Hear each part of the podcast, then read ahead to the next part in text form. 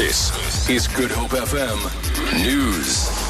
Good morning. The campus of the University of the Western Cape is largely deserted this morning following violent protests yesterday.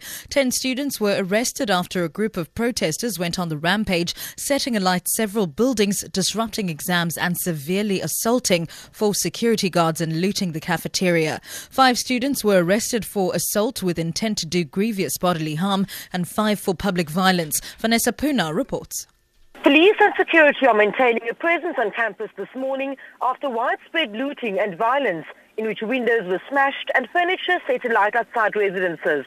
UWC management says one of the issues is that the group wants the university to write off historical debt, but that this is a national issue. Management will meet with academics later today to look at how final assessments can go ahead after exams were suspended yesterday. UWC Rector Tyrone Pretorius says he's also going to meet with provincial law enforcement authorities to look at their role in securing the premises. Vanessa Puna, SABC News, UWC. The Vice Chancellor of the University of the Western Cape, Tyrone Pretorius, meanwhile, says their demand is so unrealistic that it's meant to force them into a stalemate. Their demand is that we write off historical debt of 270 million. Even the well-resourced institutions will have significant difficulty with that. I have repeatedly indicated to them that this is part of what the presidential task team is looking at, and yet they insist that as an institution we must deal with this.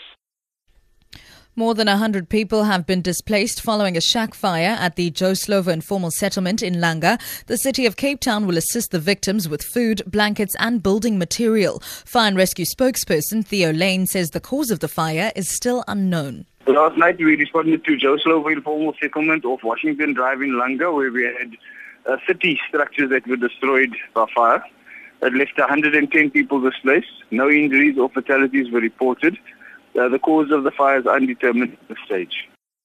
The case of a Stellenbosch mother who claims her son was refused admission into Paul Roos Gymnasium resumes in the Equality Court this morning. Vuyokazi Kyani claims school principal Yanni van der Westhuizen denied admission to her 15-year-old son, saying he should rather attend a school in the Kayamandi township because that's where he belonged. She says she hopes the case will demonstrate that discrimination will not be tolerated in South Africa. And finally, African leaders attending a summit in Malta with their European counterparts have criticized what they call Europe's fortress approach to the flow of African migrants reaching its shores.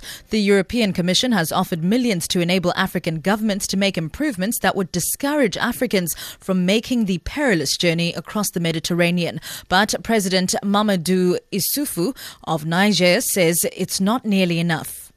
Mm-hmm. It is part of the solution. It is true that Europe is proposing the creation of a fund at a cost of 2 billion euros. The Europeans are in agreement that this is not sufficient to deal with such a big problem. Other donors can contribute to the fund, but all that does not seem to me to be enough. What's necessary is a new Marshall Plan in order to confront the problem of immigration. For Good Hope FM News, I'm Sibs Machiela.